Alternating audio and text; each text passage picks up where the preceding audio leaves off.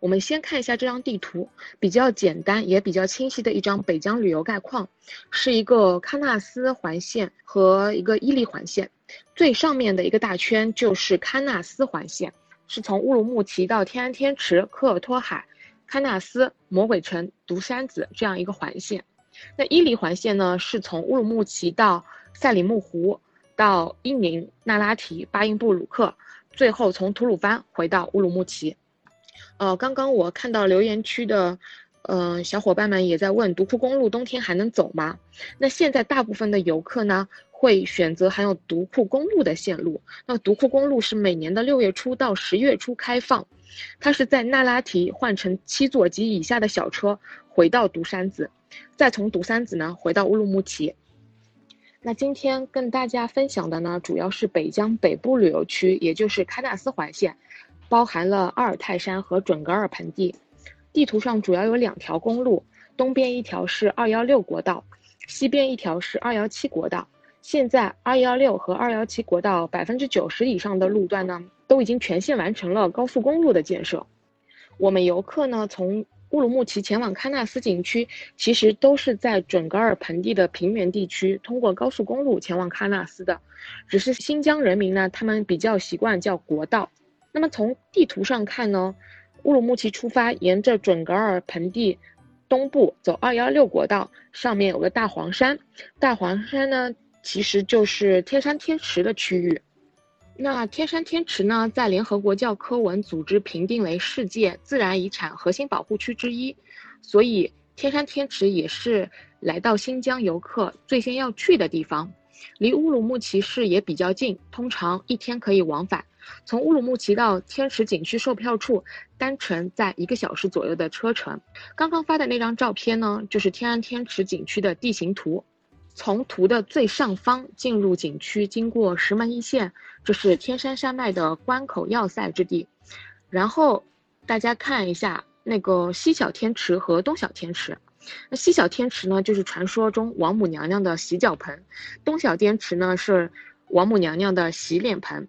再往前走，我们就可以看到大海子，也就是天池，这是传说中王母娘娘的洗澡盆。所以天池景区它主打的是王母娘娘的文化。除此之外呢，其实天池还有个非常有特点的现象，就是它是新疆的道家文化集散地。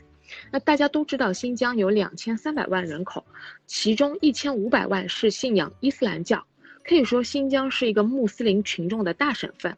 但是在天池这个区域比较独特，它周边有一些道教的场所，比如说这个铁瓦寺，或者是王母娘娘的祖庙。这个是世界上唯一一座王母娘娘祖庙，就在天池的岸边，它有着非常深厚的历史。那我刚刚发的。两张图呢，是天安天池的一个初冬的场景，大概是在十一月份左右，山区经过比较丰富的降雪，形成了一幅水墨画的感觉。很多小伙伴会觉得说，冬天的新疆有什么好玩的呢？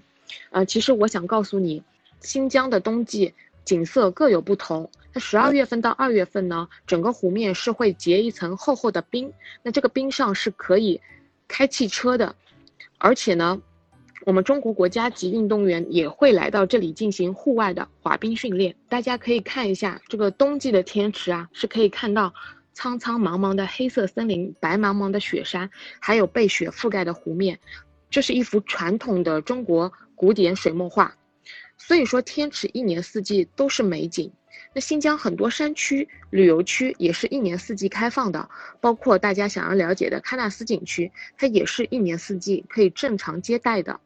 所以欢迎大家夏天来过新疆以后呢，冬天也可以再来新疆。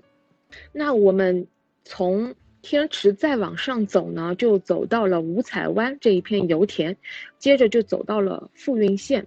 那这里有除了阿尔泰山、喀纳斯景区外的另外一个五 A 级风景区，就是可可托海风景区。那整个风景区的接待设施是非常成熟的，啊，到了可可托海呢，主要是去看额尔齐斯河的源头。这个景区的名字叫额尔齐斯大峡谷。